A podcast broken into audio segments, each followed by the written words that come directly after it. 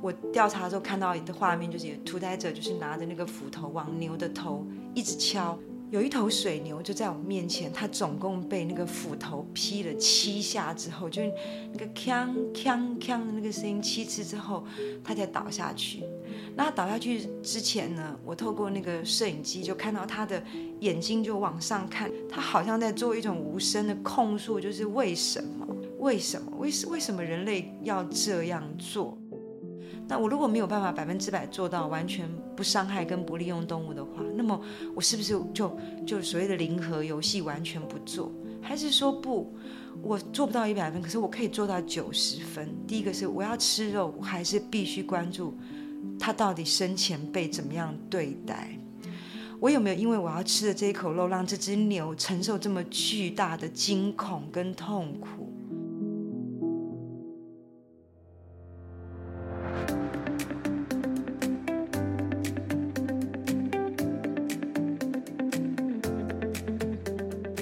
家好，欢迎来到愿景花生堂，我是愿景工程的记者周雨静。今天我们邀请到的来宾，对所有的生命都有很强的共情共感能力。他是台湾动物社会研究会的副执行长陈玉敏，也是我们愿景工程的专栏作家。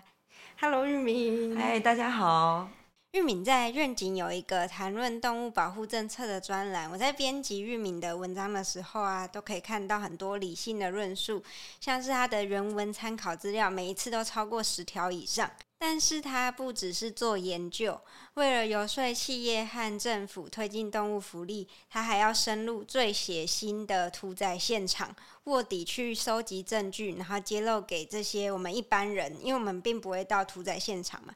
就是因为他的揭露和政策建议，台湾对待动物的方式有了很大的改变。今天玉米要跟我们聊聊为动物维权的时候啊，它影响到商人的利益，所以受到了什么样的生命威胁，以及他要怎么样去说服这些商人跟利害关系人去跟他们共好。在动保这条路上，我觉得玉米好像苦行僧一样，但是这个让他持续走下去的动力到底是什么呢？我们一起来听听玉敏的分享。那请问玉敏，你研究动物保护政策大概多久了？如果从我当初编辑那本改变我生命很重要的那本书籍叫《动物解放》那本书籍开始，它是在一九九六年出版了。那我也因为那本书而投入动物保护的工作。那如果从这样算起来的话，大概真的整整已经三十年了。哇，这样已经超过你人生的一半了吧？这个 这个答案好残忍，对，真正已经超过，就我今年五十三岁，他真的已经占据我生命的一大半了。为什么当初是这一本书会影响你这么大的一个转变？我我觉得我的成长背景，哎，好蛮值得说一下的。我从小其实生长在一个卖鱼的家庭，那也就是其实我基本上小时候我就开始在屠宰鱼类哦，然后我们完全是靠着这个呃卖鱼为生的，我们维持了我们的家计。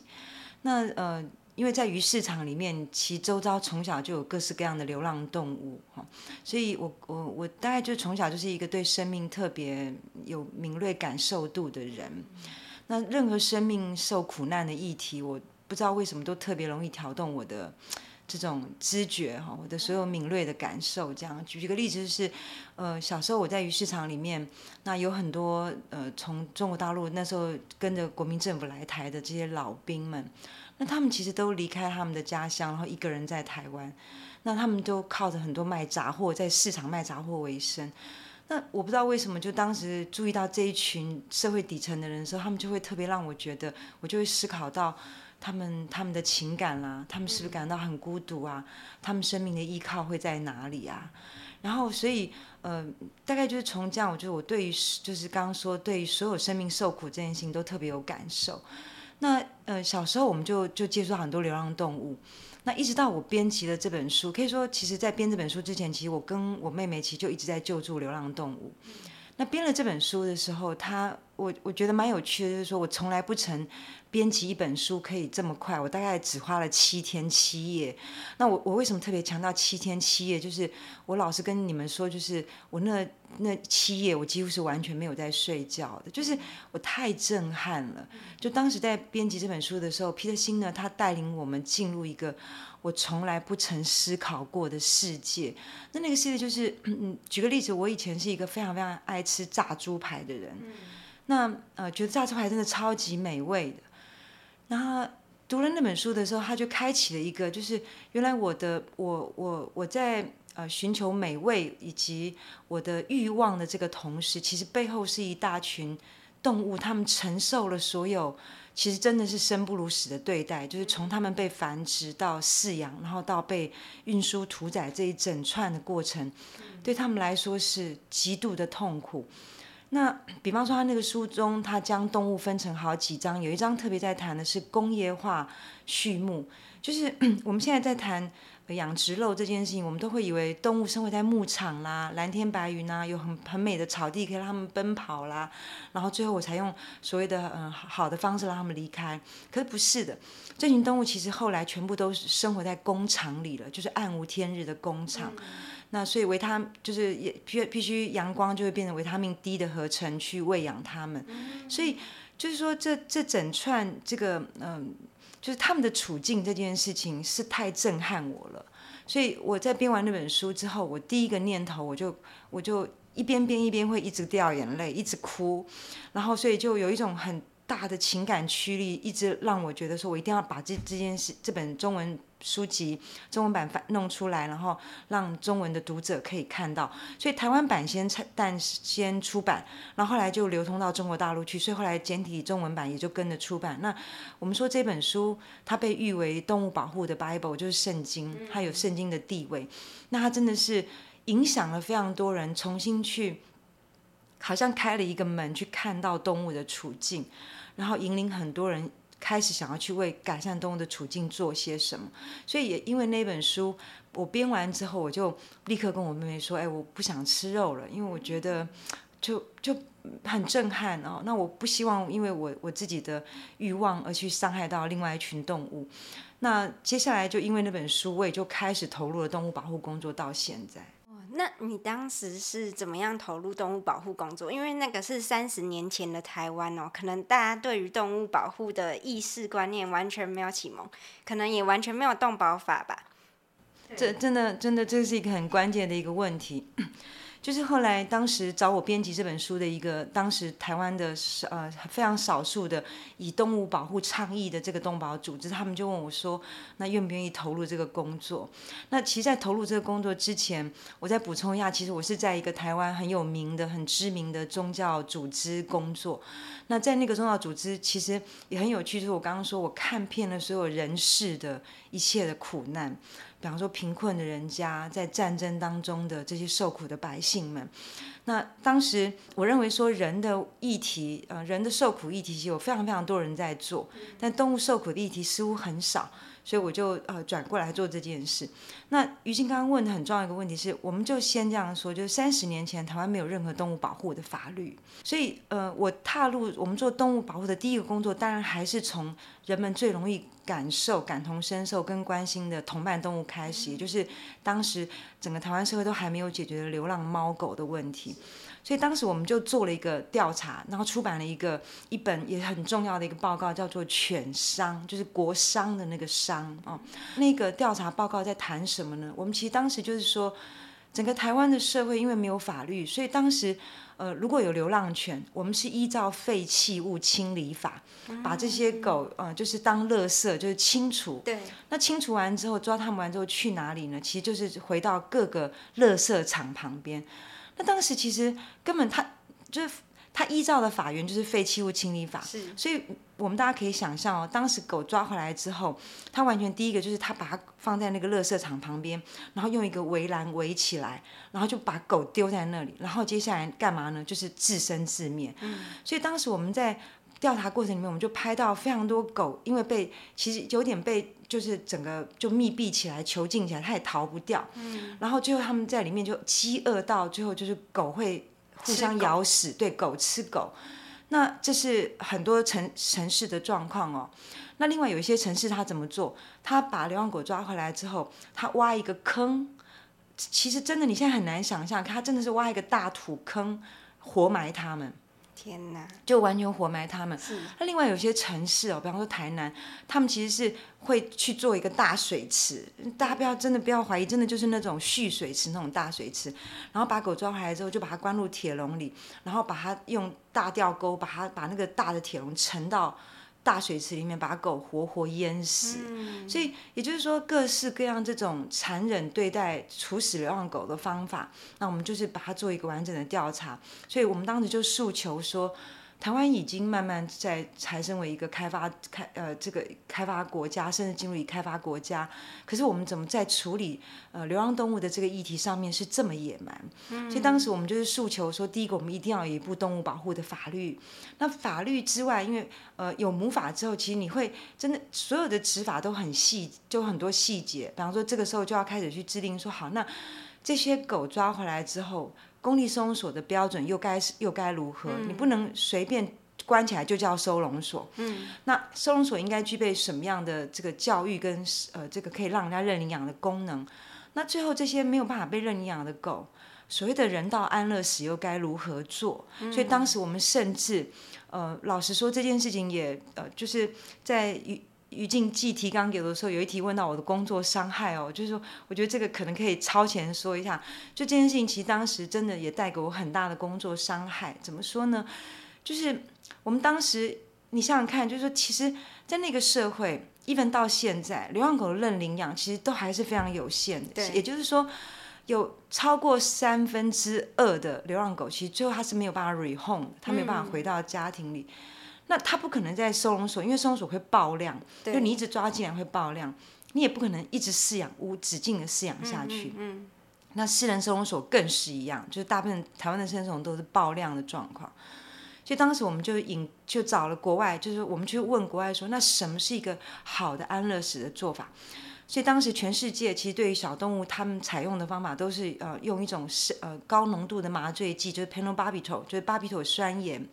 那它就是一种，它透过打入狗猫的这个静脉，然后它它会让呃狗猫进入深层的睡眠。那只要你剂量打得够，那最后这个肾它就会造成心脏的停止跳动。那等于其实就是让一个狗猫它其实透过睡觉，然后最后就进入被死亡的这个状态。安乐死。对，所以它就是一个其实比较呃，其实真的是一个比较好的让送动物走的一一个方式。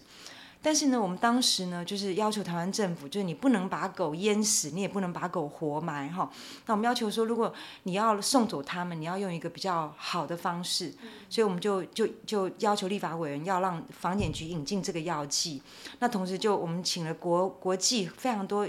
三个国家的兽医师来到台湾，然后这些兽医跟兽医组一站一站的进去公立收容所里面去带他们一只。就是一个狗一个狗的操作，那当时其实我就是去负责 handling，就是所谓的保定。嗯，那也就是说，呃，我们当时真的就是在扮演送行者的角色，就是我们一只一只的把那些没有办法被认养的狗，可甚至很多已经重病了哈，那我们抱出来在我们的怀里面，然后安抚它，甚至让它吃好吃的一餐，让它感受到人类的温暖之后，然后在我们的怀里，然后送走它。但是这件事情后来呢，就在台湾就有开始有很多爱狗人士就反过来攻击我们，认为说，哎，呃，你怎么可以一个动保团体变成是一个杀狗团体哦？那所以最后就呃，甚至就开始很多造谣，甚至会造谣说什么呃，我当时是拿了这个呃这个厂商 p a n o b a b i t o 厂商的这个呃回扣或者这个钱，然后就是故意要把这个带那个要引进来。那各式各样的造谣，那其实对我来说，那那件事情的伤害非常深。嗯，那种伤害就是说，呃，你一边要非常孤独的去承受。嗯，当时在，我觉得没有人能够体会那种心情，就是你让一个又一个的生命在你怀里离开。是。那我觉得那是一个非常大的承担，我必须这样说。所以，其实后来。大家如果有听过桃园的这个简志成医师，桃园收容所就是后来安乐死自杀的，他就是用那个这个药剂，然后让让自己离开。就是他他离开前，他其实在他的所有的社群媒体，他自己就一直在透露，他其实被攻击，因为当时他就是一个很勇敢去承担这件事情的兽医师，对他就是。在公立收容所里头，然后在他的怀里，他好好的一只一只送走这些没有办法 rehome 的这些这些流浪狗，那它也就备受攻击。所以其实简简医师的这种压力，其实我大概在呃二十年前其实就已经完全承受过。那而且那种谩骂跟恐吓，其实是大家可能很难想象，就是说我们的办公室会一直收到电话打来，就跟你骂三字经啦，甚至叫你去死啊，骂你是嗯贱女人啊，对，就是这这种非常非常恶劣的字眼在谩骂谩骂你。所以当时其实很很很痛苦，是说我们一方面其实反过来说，就是如果我们不这样做。那群狗就继续被活埋、淹死，对，甚至狗吃狗，或者是被电死，就是他们甚至采取电击、电死的方式。嗯，那那反过来就是我们在那个那个角色里面去扮演一个希望好好送走他们这样的状况。嗯，所以嗯，有我记得有一次，嗯，其实这个故事每次说我都会。每次说起来都还是那个历历在目。就是有一天我们去到基隆的八斗子收容所，嗯，然后我们去，呃，就是去 demo 什么是安乐死。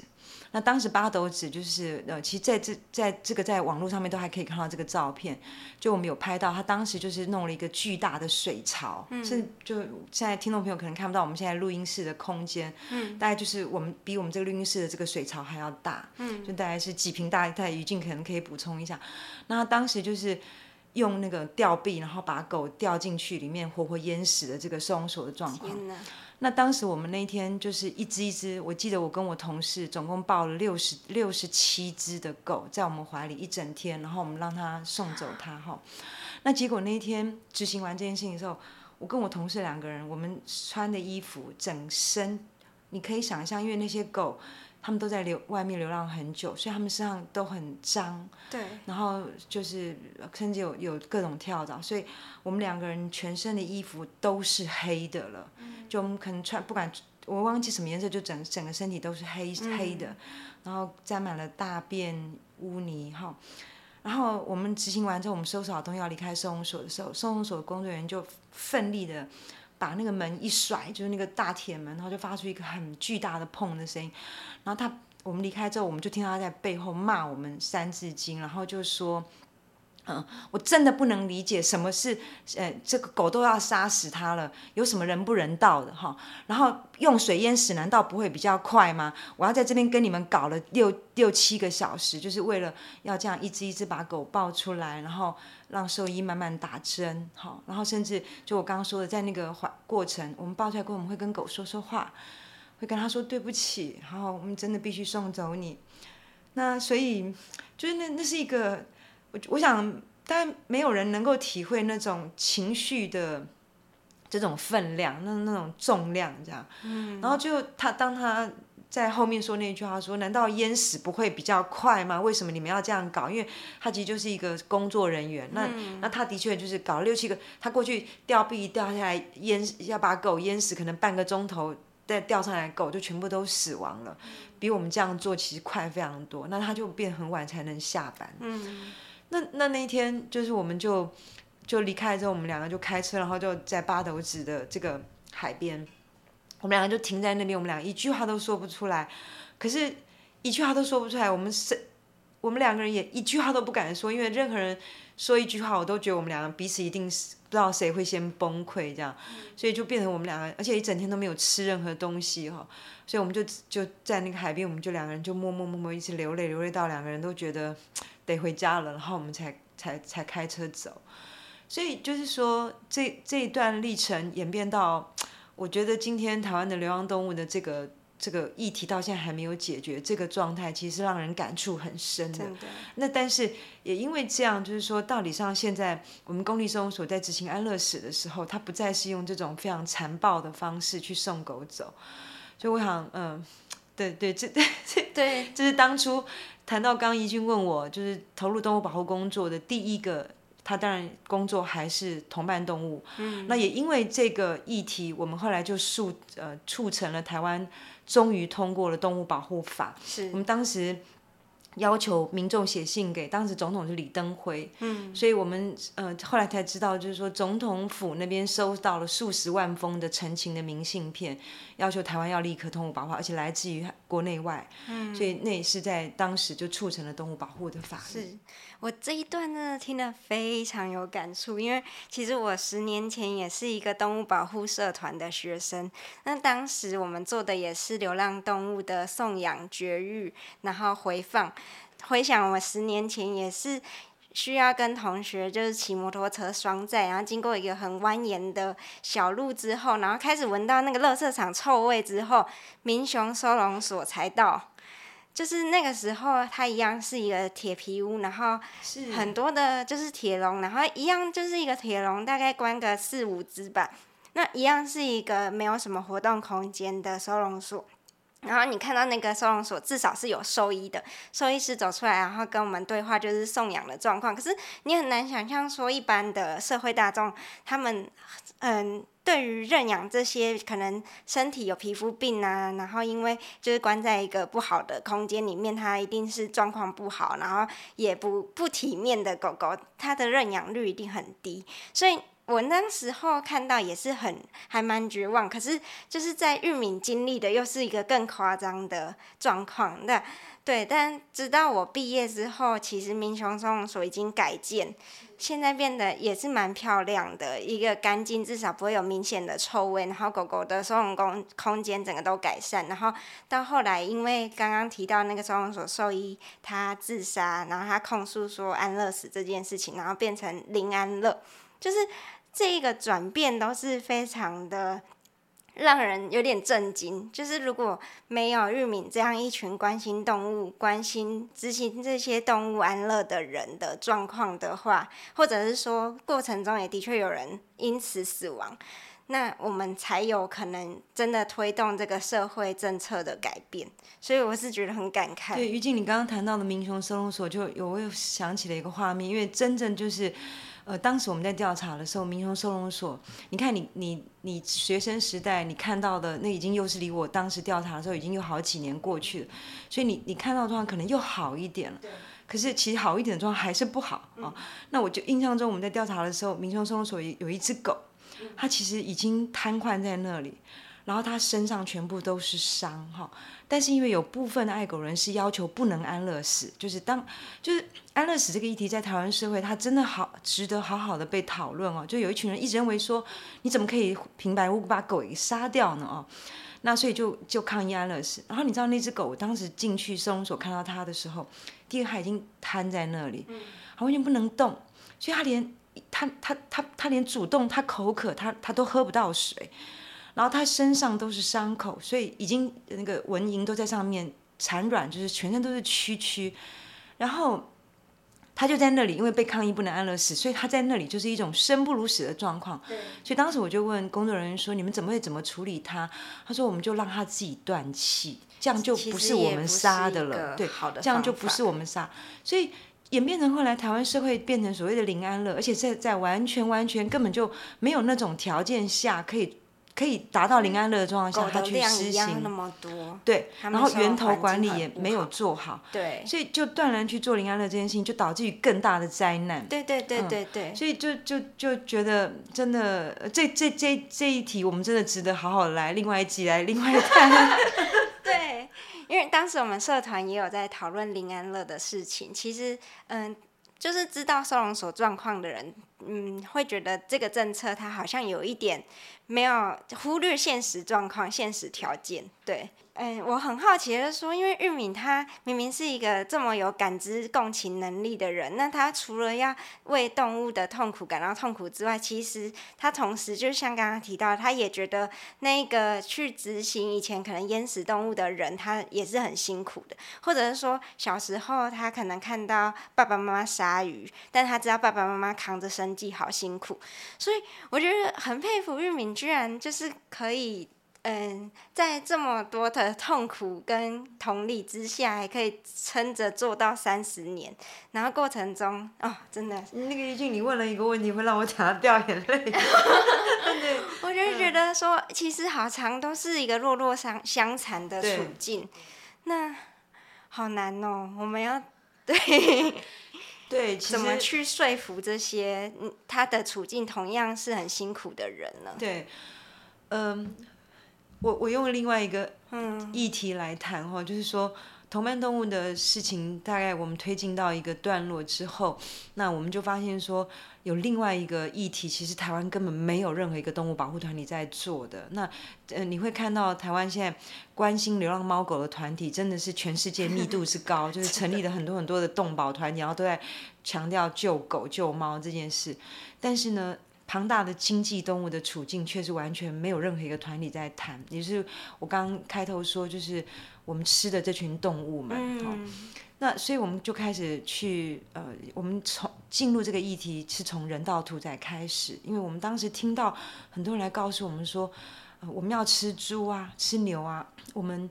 屠宰他们的方式真的非常非常的可怕。那印象中，大家一定有印象，就是台湾大概在十几年前，你如果到传统市场去，你还可以看到，你可以在现场买选一只鸡，然后鸡农就把那只鸡抓起来，然后就直接把它脖子往后凹，然后一一只刀就直接切断它的这个脖子，然后就让它血流如注在那边喷，然后就等于现场屠宰这样的状况，大概不是在十几年前都还可以这样。所以在当时，我们就先去。调查了台湾的公立肉品市场的屠宰猪跟牛的这个状况。那呃，这个当时我们大家分工哈，就是说，因为当当时台湾有二十四个公立肉品市场，然后我们就每个屠宰场都要去，所以我们就组成了大概四组的工作小组，然后我们就分工。那因为都没有人去过，所以大家都很害怕，尤其是你你要进去这么，就是其实真的是杀，这其实就是杀动物的地方嘛。所以我就说好，那我先去，我先去看过之后呢，我回来跟大家说大概是怎么状况。那那后来第一个选择的就是台东，那第一站我去的是台东的屠宰场，我想说先离开台北市远一点的地方。那那我印象中很深刻，就是那个台东的屠宰他们怎么做呢？他们在杀猪，他们是把猪赶到一个围栏里面，然后呢就拿一个铁钩，就是有一个那种长的钩子，那。呃，一屠宰者会在那个围栏里面呢，他就在那群猪里面，然后他就拿着一根铁棒，就大家想象，你手持一根铁棒，然后我我就先选好一头猪，我就朝着这只猪的铁棒的头部奋力的击下去，就是把它击下去。那可是我就看到一个很很吊诡的画面，就是说那个动物被你打了之后，动物非常非常痛，就是尤其是铁棍嘛，那。他第一个时间，他一定会哀叫一声之后，他就逃了。那他，你像你能想想，因为猪是社群性动物，所以他们都，他们彼此都能够感感受到恐惧。然后他，你看他们惊叫的时候，另外一只猪，所有的猪就会晓得。所以那个状况就会变成说，那个屠夫最后就会变成他拿着铁棍，他就到处乱打。就因为第一只猪它就逃了，可是其实你最好的方式，其实老实说，这个叫做什么？这个叫撞击，就是说我要用用大，就是巨大的撞击力，让这只猪它可以在瞬间，有点类似是人类脑震荡的那个原理，我让你失去意识。这个的确是一个人道屠宰的方法，但是它它就有它背后就有科学的数据在，比方说。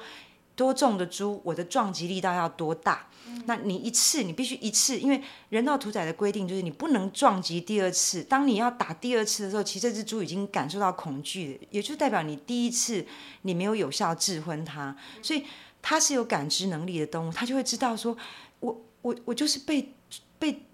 了嘛。那我我又痛又恐惧，你就会又打我第二次，那个其实是会非常影响到他，你接下来就会影响到他全身的所谓的呃内分泌，就是所谓他他整个代谢系统，对代谢系统，然后最后就会造成这块肉的肉品品质，最后就会产生到所谓的暗干肉或是水样肉，那它背后就是有一个肉品科学的这个理据在背后。那当时我看到那个画面的时候，我就不可思议，就是。然后，第一个念头就是说，他他们已经奉献他们的身躯给我们了，滋养我们的身体健康跟营养。我们怎么连这样的一个一个基础的善待都不能做到？他，所以后来就是他打一个，他打完之后，那很多猪就会就惊吓，然后甚至有很多都瘫掉。然后他当然就是第一个，他就把那个钩子勾住那个猪的下颚，然后就直接勾住之后，就一支刀子非常细就长的那种尖刀，就直接会刺进去那个猪的脖子里面，然后就让它血流致死死亡。那总言之，我们调查当时调查台湾的猪的屠宰场里面那种惊悚的画面，其实超乎大家的想象。像台东，他还有拿棍子打，哈。那有一些地方是打都不打，他就直接猪猪很喜欢说话嘛。那猪在叫的时候，就铁钩勾过来，就直接就刺进去了。那呃。就是大部分都是用这样的方法，就是要不就是棒棍打，那甚至在新竹哦，你能想象吗？就是一个制造全世界最高端的晶片的这个这个晶圆片的这个这样的一个，我们有最高科技的一个地方，他杀猪居然是他是先把一只活活的猪的。一只脚，他就猪走过来，然后把他的后脚用铁链套起来，然后接下来就有就有机器会把那个铁链慢慢慢慢升到半空中，所以就猪就变成空中飞人一样，他就在倒挂在那个铁链上，然后他就在那边甩啊甩啊，然后一直尖叫，然后然后等到他那个铁链铁那个。走到那个屠夫的面前之后，屠夫再把他拉过来，然后就直接一支刀刺进去。那他为什么要这样做？因为他刚好就让那个猪血可以流到下方的那个积血槽。那积血槽要干什么？就是我们所有人最爱吃的猪血糕。就他要收集的就是猪血，然后做成猪血糕。可是因为我当场就看到，就因为猪它受到巨大的恐惧，所以它就粪尿就齐流，然后就会直接就你想想看嘛。就跟着血就流到那个积血槽里面去，所以其实那个是非常非常不利食食品安全跟卫生的。这是第一个。那我们做完那个猪的屠宰之后，我们就开始往牛的屠宰调查去。那第二次的工作伤害又来了，就是因为牛的体积很庞大，而且牛的眼睛很漂亮嘛，牛的眼睛真的水汪汪的，非常非常漂亮。那我们在调查牛的屠宰的时候，有一天。我跟我同事两个人，我们就躲在车上，已经躲了七个小时。然后我们其实从开了一点车窗的缝，然后我们就把摄影器材就就放在那边，然后我们就去调查，就台湾的屠宰场是怎么在杀牛。那大家能想象吗？我们杀牛前，我们会先。呃，把牛的鼻子，就是因为牛的鼻子很很软嘛，所以我们就先用铁丝刺穿它的鼻子，然后形成一个鼻环，用铁丝做成一个鼻环，然后我们再用那个麻绳穿过这个鼻环，然后把它固定在一个桩上面，铁桩上面。这样的目的是什么？就是控制它，不让它有机会逃走，因为它只要一往后退，它鼻子就被拉了嘛，所以它就会非常痛，甚至又一直流血。好，那这个时候固定住它之后呢，就会拿着一个斧头，然后屠宰者就会，呃，拿一个，大家真的不要怀疑，就是你手臂张开那么大的一只巨大的斧头，然后就朝那个牛的头呢，头盖骨这边就敲下去。那他一定得这样对待牛，因为牛的力气比猪大太多了。如果牛反击的话，那人都会受伤嘛，哈。那所以当时我们看到，我调查的时候看到的画面，就是有屠宰者就是拿着那个斧头往牛的头一直敲，那那个金属的声音，就是头斧头金属声跟牛盖骨就发出那锵锵锵的那个巨大声音，那每敲一次，那个牛就。你能想象那种巨大的疼痛？那大体上大概每头牛都要被敲两到三下之后，它才会倒下去。就是它会真的就是痛到不知倒地。那倒下去之后，接下来就开始就是割断它的这个大动脉，然后让它血流致死。那有一次那天在调查的时候，就我看到一只淘汰的水牛，它水牛又比淘汰乳牛又更大。就听众朋友可能有一个概念，就是说我们现在吃的牛肉里面，大体上。大概七八成都是所谓的淘汰的泌乳牛，就这些泌乳牛，他们其实真的很辛苦。它一辈子就母牛妈妈，它已经要分泌牛奶给人们了，那它呃没有办法分泌乳汁之后，就它就会被淘汰成为泌乳牛，就成为肉牛。那啊三成大概两三成是所谓的水牛跟黄牛。好，那那一天有一头水牛就在我面前，它总共被那个斧头劈了七下之后，就那个锵锵锵的那个声音七次之后，它才倒下去。那它倒下去之前呢，我透过那个摄影机就看到它的眼睛就往上看。那那个因为我透过摄影机，我就很觉得说那个眼睛，我就就很像他在看我。那他他那个最后看人们的那一眼，他好像在做一种无声的控诉，就是为什么？嗯，就是我我当然我那时候的同理共感，就是我我就替他问了说为什么？嗯，为什么？为为什么人类要这样做？那可以有好的方法，为什么我们不用？那当时其实我也看到，就是说我刚刚讲，就是因为我的成长背景里面，我大量的跟所有社会底层的人生活过，就是卖鱼的人，基本上都就是在鱼市场工，在市场工作，大体上都会社社会比较底层的人哈。那我那时候看到那个那个屠宰者的时候，其实我看到他们每杀，他们是甚至在杀牛前，他们都会先喝高粱，你知道吗？我觉得那是一种麻。就是其他他得麻痹自己，你想想看，那也是一个非常非常耗损自己的工作，对不对？他们最后必须麻痹自己去没有感觉，然后呢，你想想看，他拿那个斧头，最后他的他的工作伤害是什么？他久了，他这只手真的都会废掉，因为因为他长久一样以来的失利嘛，哈。然后，所以后来我们调查完之后，我们就开了好几。两波的抗议行动，我们就发起了一个为牛请命行动。那那个行动，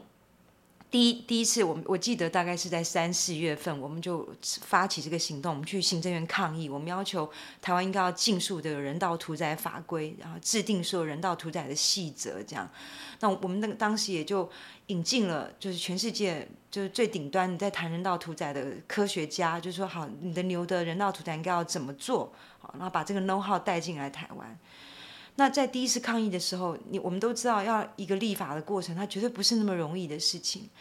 那那那后来大概到就又在第二次九七月还是八月，我们发发动第二次抗议。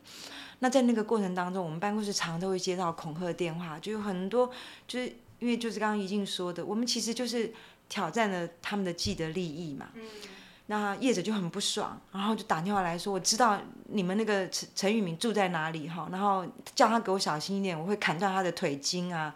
就是类似这样的这种恐吓，就是其实一直接到。那我们甚至有一个同事，就在当时他每天接电话接到打来，就是用国骂来来问候你的，就其实大家都就是有点精神耗落，然后也也因为这样，我们同事就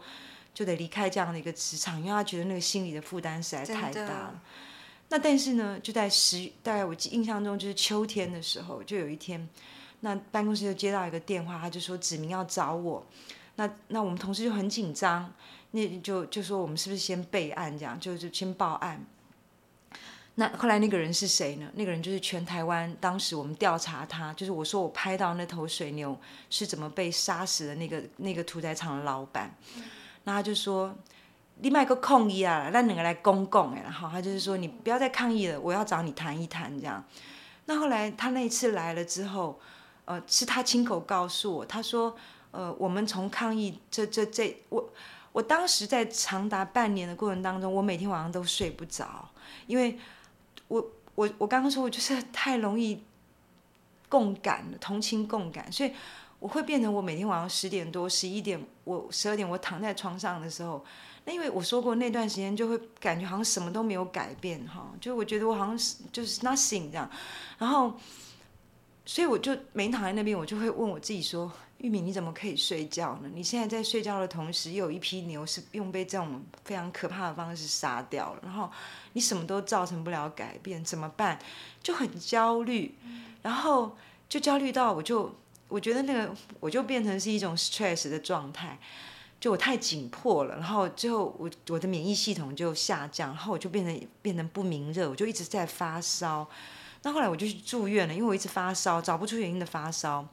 那医生当时就问我去，他就调查我去过哪些地方。我说我去过屠宰场。那当时台湾还有汉他病毒，他们都一直以为说我会被老鼠咬了。好，那总言之后来甚至把我隔离了，就我就被隔离。那隔离的那几天。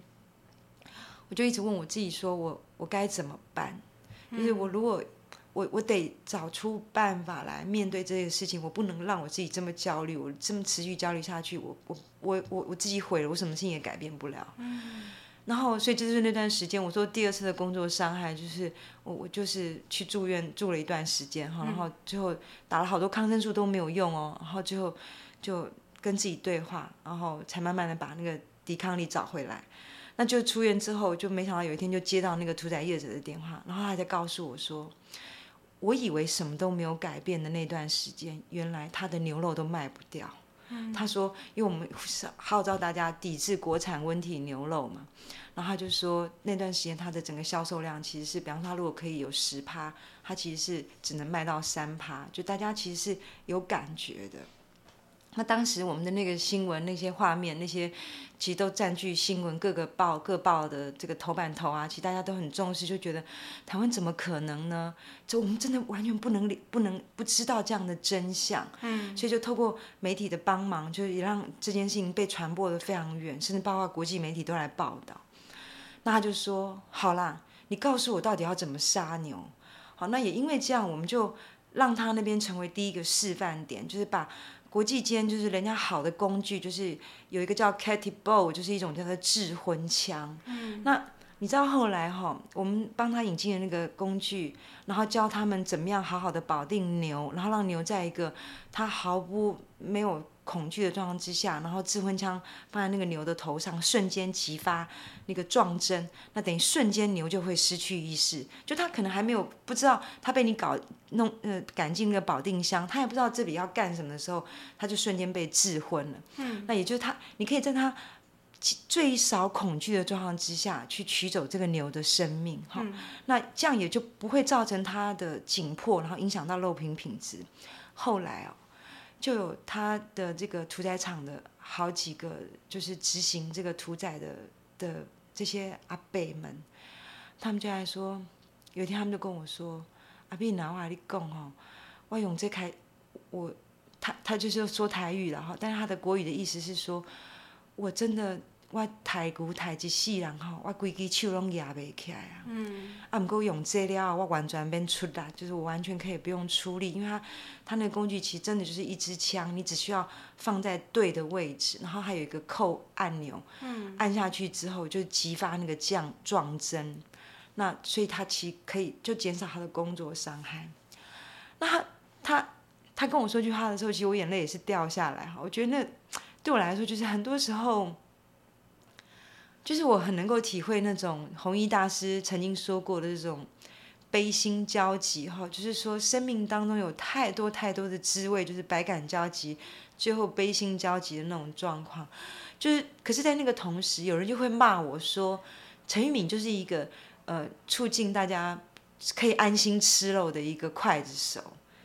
呃，就是其实有有很多会倡议说不应该吃肉的朋友们，就是 vegan 的朋友，主张说。我们没有权利去利用动物去伤害动物的这群朋友，他们认为说，好，那你用这样的方式，你说这个叫做人道屠宰的肉，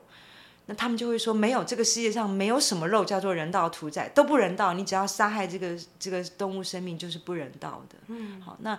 也一样就会有这样的声声音来来骂我，嗯，那认为说你这样就会让大家觉得好像吃肉是一件可以安心的事情。嗯，那我想。呃，这件事情，我觉得，我相信每个人心里面都有自己的答案，而那个答案来自于背后我们很复杂的生命网络。对，那当然也包括我们每个人怎么看待我们跟动物之间的关系。嗯，所以这个中中研院退休的一位哲学家就钱永祥老师，他常常说一句话，我其实很喜欢那句话。他说，其实动物哦，常常动，因为动物它这么纯。其实动物很纯粹的，那它常常可以让我们去看到说，动物反映出来的是，它常会逼我们去叩问我们自己到底是一个什么样的人，我们想要成为一个什么样的人。那那个意思也就是说，如果你你你现在没有办法做到满分一百分，就是说我没有办法做到完全不不利用动物，不管是吃啊。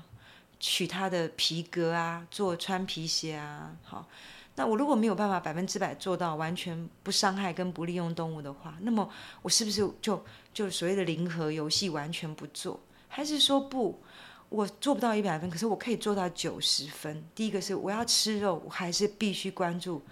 他到底生前被怎么样对待。嗯，我有没有因为我要吃的这一口肉，让这只牛承受这么巨大的惊恐跟痛苦？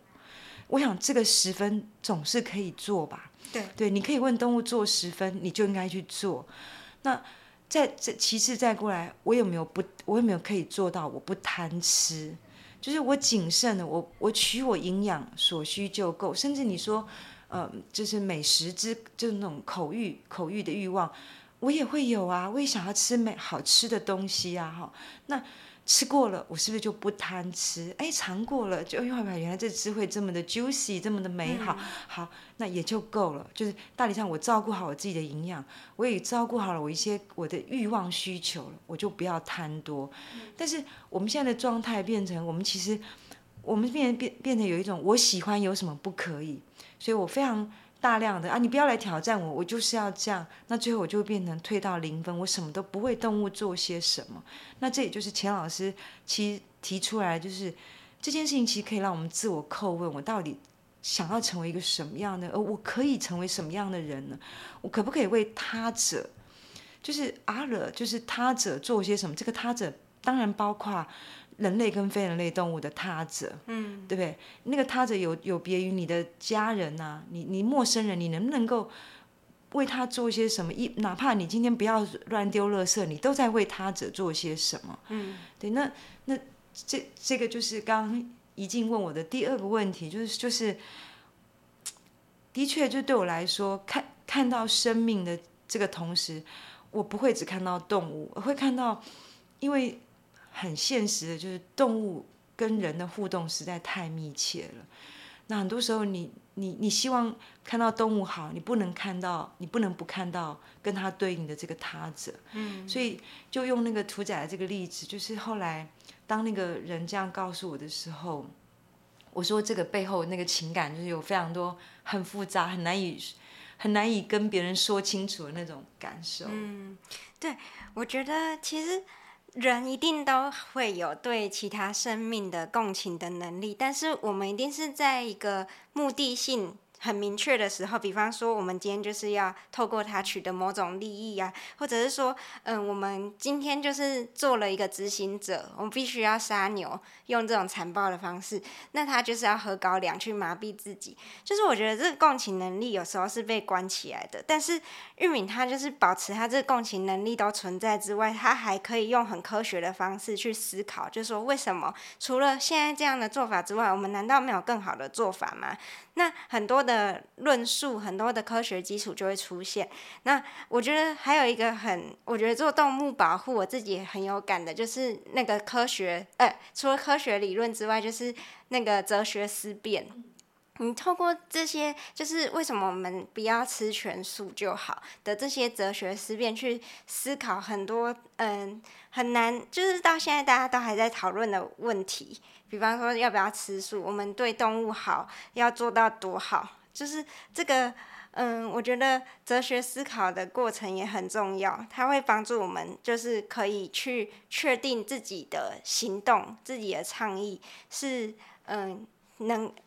哎，有有凭有据，然后你做的不会觉得好像很疑惑。我觉得是不是就是这样子的过程，帮助玉米可以做了三十年都不停止。那个，对，这这个又是一个很很大很重要的一个问题哦。就是说，举个例子，我们如果回到刚刚，呃，以流浪狗那个问题来说，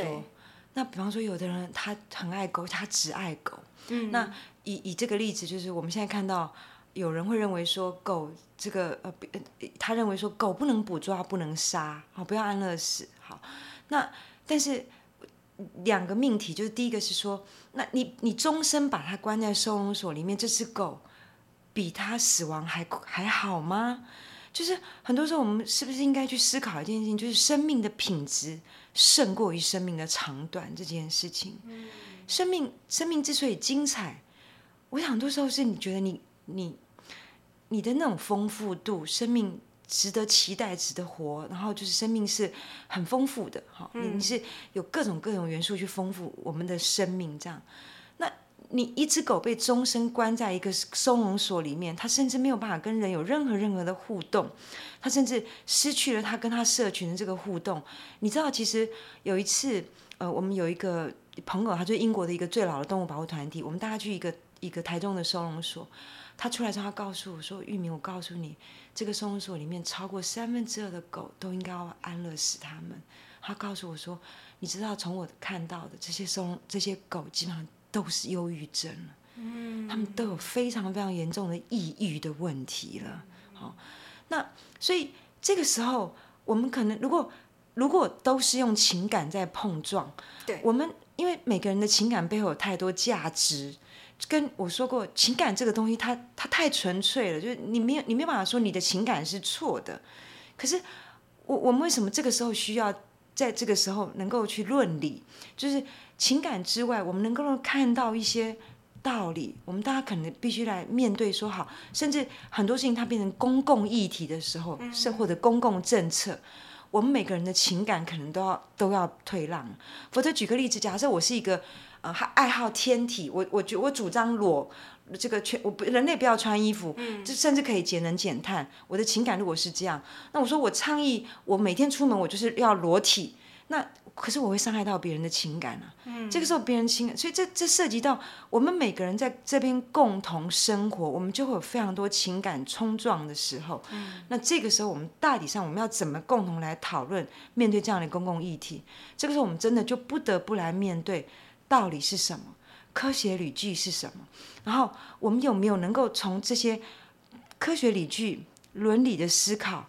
然后以及我们每个人的情感的退让或是尊重里面，去找出一个比较好的方法来处理这件事情，而且是从源头处理的，而不是一直在末端打转的。没错。好，那像玉敏最近动社又有一个很重要的行动，就是让母鸡自由，废除格子笼。你可以大概谈一下这个行动的诉求是什么吗？然后为什么是现在要做？呃，产蛋母鸡一样是属于经济动物的问题哈。那我们所有的人呃最容易取得的动物性蛋白质其实就是蛋。那特别是鸡蛋哈，因为你大概每一天可能每个人早餐一个吐司都会有一个煎蛋，就一颗蛋哈。那蛋呢，它又被大量的运用在各式的加工品、蛋糕啦，哈，所有的东西这样。所以鸡蛋是被大量运用。那我说一个数字，我们台湾每年大概饲养四千三百万只的产蛋母鸡，很可怕吧？比台湾的人口还要多。然后每年我们会吃掉七十七亿颗的鸡蛋。是非常非常可怕的。那可是大家可能都不知道我们的母鸡是怎么被饲养的。好，我现在说一下，就我们我们是把三到四只母鸡塞在一个小小的笼子里，而且是终身的囚禁它们。那个笼子多大呢？我就谈它站立的底部地面，那个笼子大概就是比 A 四纸张大小再大一点点连 A 三都不到。好，你你能想象吗？这么小的一个空间，它三到四只母鸡一辈子被关在一起，所以你知道母鸡连张开翅膀的空间都没有。哈，那所有属于这只母鸡，就像你身为一个人，你拥有的所有自然的天性。你会想伸展，你会想运动，你会想好好睡觉，你会想跟朋友聊聊天，说一下最近的心情。可是我们母鸡也跟我们一模一样，然后我们完全剥夺了他们所有的天性跟自由。好，那你知道，我们就就其中举一个例子，就是呃，母鸡其实很喜欢洗澡，因为它是有羽毛的动物，所以它身上常会有所以跳类似像跳蚤这样的羽丝。好，那所以。它常常会在，如果你给它选择，它会用沙子，或者是用各式各样的材料，它会把它泼到它自己身上，在羽毛身上，然后像沙沙子会有尖尖尖尖的那一面，沙子就可以刮掉那个它身上的那个虫卵，然后呢，甚至代谢掉它所有身上的油脂，然后它可以把这个毛细孔夹紧之后，然后再把大力的抖动，把那个沙子，等它帮泼在上的沙子把它抖掉之后。它就就像我们洗沐浴乳那样，就是哇，好舒爽。然后这个时候，它帮自己的寄生虫代谢掉之后，它就可以很安稳的每天就可以产蛋给我们。可是我们把它关在格子笼里，它身上有跳蚤，它连转过头来啄一啄它，啄一啄它背，任身体任何一个地方，它连这样的空间都没有。所以当它痒到受不了的时候，它会没有办法生蛋。那我们不能不让它生蛋啊，因为它它就白，那个农民就让它白吃饲料。所以这个时候怎么做？我们就把农药喷在环境四周，为了杀死那些蚊虫，那自然就会不小心喷在它身上。然后大家有印象吗？我们台湾有一年就有非常严重的芬普尼鸡蛋。嗯，芬普尼是什么？芬普尼是农药，就是一种杀虫剂，就是这样来的。好，那是第一个。那第二个母鸡的天性就是，它每天要生蛋的时候，不管这颗蛋有没有经过交配受精，母鸡都会认为那是它的下一代。所以，它它，你想想看，任何一个女人要生下一代的时候，你都会想要找到一个安全、隐秘、你信任的医生来帮你接生，好，或者是你在自己家里生，就总而言之，你要确保你跟你的下一代是安全、安全的。所以母鸡也一样，科学研究。每一只母鸡要生蛋的时候，它会一定要找到一个安全的巢箱。它为了找到这个巢箱，它宁愿不吃不喝一整天，它也要找到一个安全的地方可以让它生蛋。可在格子笼里面，她完全没有这样的环境，所以她就每天被迫，有点像在女儿在大庭广众之下被迫张开双腿把小孩生下来，一是一模一样的道理。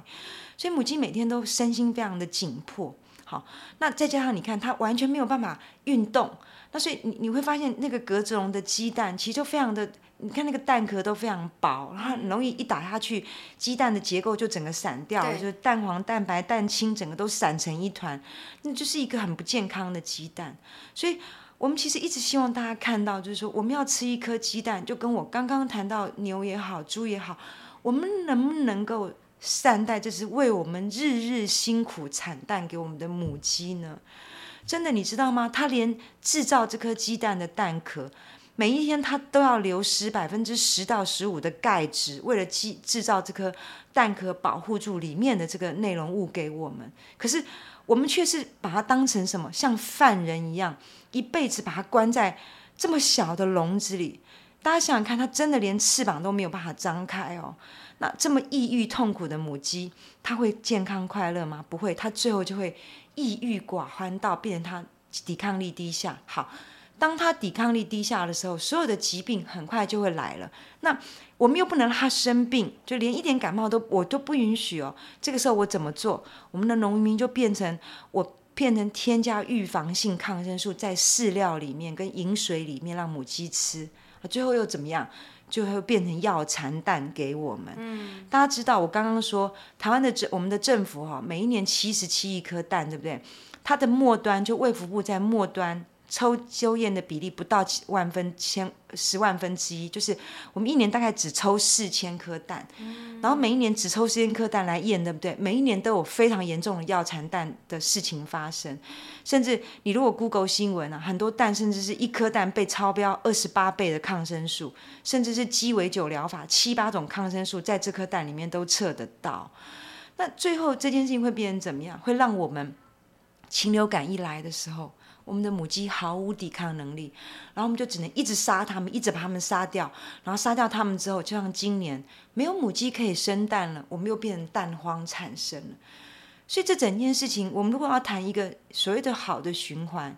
最后如果我们说人类总是什么事情都要对它有利，它才肯做的话，那我真的真实的告诉大家。你不善待经济动物，最后伤害的就是我们自己。对，我们再也没有一个安全的畜禽产品可以食用。然后蛋就是像今年这样的蛋荒，就跟你当时连抢一个口罩，有钱都抢不到口罩跟酒精一样。然后我们说，哦，我们说，嗯，这个你们在推的这个友善饲养，就是放牧跟平饲的鸡蛋这么贵，我怎么买得起呢？不，其实你就买得起。你只要想到，你不要把你最后要买药的钱。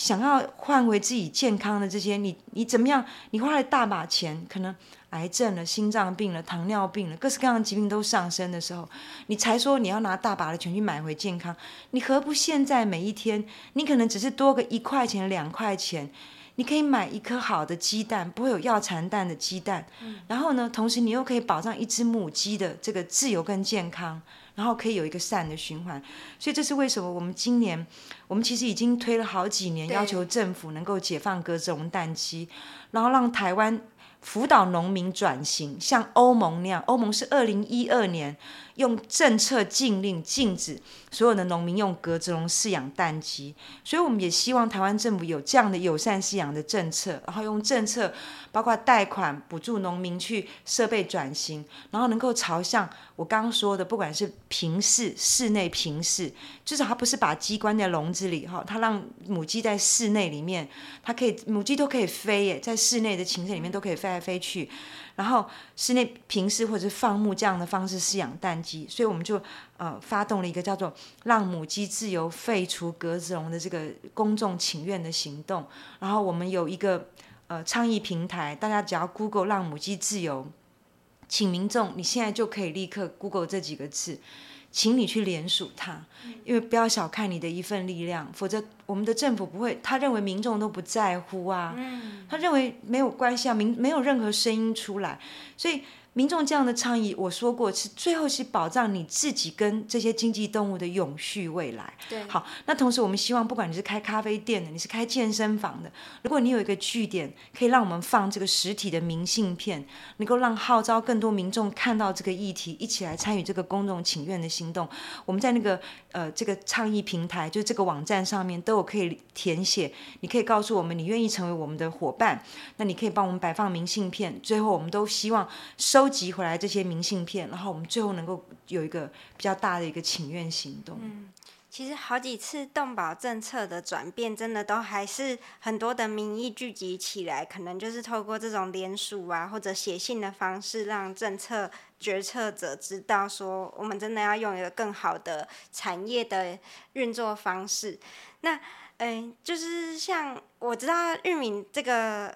呃，让母鸡自由行动动社好像从二零一三年就开始，然后二零一二年，然后有做一个友善鸡蛋联盟标章的。对。推广，对对对，对，就是这个。其实大家透过这个动社的友善鸡蛋联盟的标章，就可以知道说，这个鸡蛋它就是让母鸡在一个比较好的环境下面产蛋的。对，谢谢玉静补充，我这边就说一下，就是其实有两个标章，后来是我们这个动保团体正式推出两个标章，一个叫做已经刚刚说就是呃友善鸡蛋联盟，呃是先开始的，因为我们就成立了一个让所有转型的农民都可以组成的联盟，然后我们帮这些农民去打通路。去号召所有的通路，包括餐饮业者，可以支持这个联盟，哈，我们扩张这个联盟的能见度。所以后来就是大家如果在呃就是通路上面买鸡蛋，就请你认明蛋盒上面有没有一个叫做友善鸡蛋联盟跟动物福利标章，因为我们后来就正又正式推出动物福利标章，然后就从。乳牛开始，所以像现在大家在通路上面也都可以看到这个标章哦。牛奶你要买，你真的如果你现在还买牛奶，那你就买上面有贴动物福利标章的这个这个鲜奶。那甚至已经开始有很多蛋糕啦，这是面包啦，也都放它的牛奶来源。如果是用这个通过标章集合的牧场，它就可以挂上这个标章。也就是说，我想，呃，吃这件事情是一个真的知识体大。你想想看。我们地球今年已经来到了八十亿的人口，八十亿每天张嘴要吃三餐，我们吃进上亿兆的经济动物，然后我们怎么选择？其实真的已经不只是关乎这些动物它过得好不好，它过得不好，我们一定不会好，因为人畜共通疾病，近几年世界动物卫生组织。所有就是这个百分之七十五的这个人畜共通疾病，就是人畜共通的哈。然后它甚至就是这几年其实有非常大的来源是来自于这个经济动物，超过我记得是三十五还是五十趴，它的病原菌可能是来自于我们饲养的这群经济动物，也就是我刚刚说的，我们太密集饲养它们了。然后就像我们如果说。这个呃，你你们家可能生活四个人是舒适，可是我现在塞进去四百个人进去你们家，你看看我们会不会痛苦？吃喝拉撒都在里面，然后一点隐私一点隐秘都没有，呃，最后我们一定最后痛苦至极，就是我们健康都会就会都会崩坏。那我们现在面对我们现在对待这群经济动物，真的就是这样的状况。所以回过头来，我们大家真的可以思考一下：是我怎么样选择？吃谨慎的吃，好好的吃，吃一个善待动物的这个畜禽产品，然后知道你选择你今天吃这块肉，这个猪它这辈子有被好好的对待以及屠宰，我想这都是我们基础能做的。对，我想我们就是用消费者的力量，不止可以让这些经济动物过得更好之外，也是鼓励这些愿意让动物过得更好的商人啊，或者是呃任何屠宰场，或是呃跟这些经济动物息息相关的人的工作权。那就像前几天君悦饭店也有使用飞龙式鸡蛋，就我们看到这样子很大型的企业开始在做这样的改变的时候，就很期待说台湾有更多的餐饮业也可以一起投入，因为消费者是支持的。好，那我们今天就很感谢玉敏到我们的节目来，很谢谢有这个机会，希望下次还可以再来。对，希望下次玉敏可以再跟我们讲更多更多的故事哈。那我们节目就到这边。如果大家对于今天的节目有什么想法，欢迎到愿景工程基金会的 IG 或是愿景花生堂各大收听平台留言给我们。那谢谢玉明。好，听众朋友们，下次见。我们下次见，拜拜。谢谢大家收听愿景花生堂，这是由愿景工程基金会制作的 Podcast 频道。我们是一个报道公共议题，也举办实体活动、进行倡议的非营利媒体。如果你喜欢我们的节目，欢迎订阅、分享、留言，也欢迎小额捐款支持我们，继续为重要的议题发声。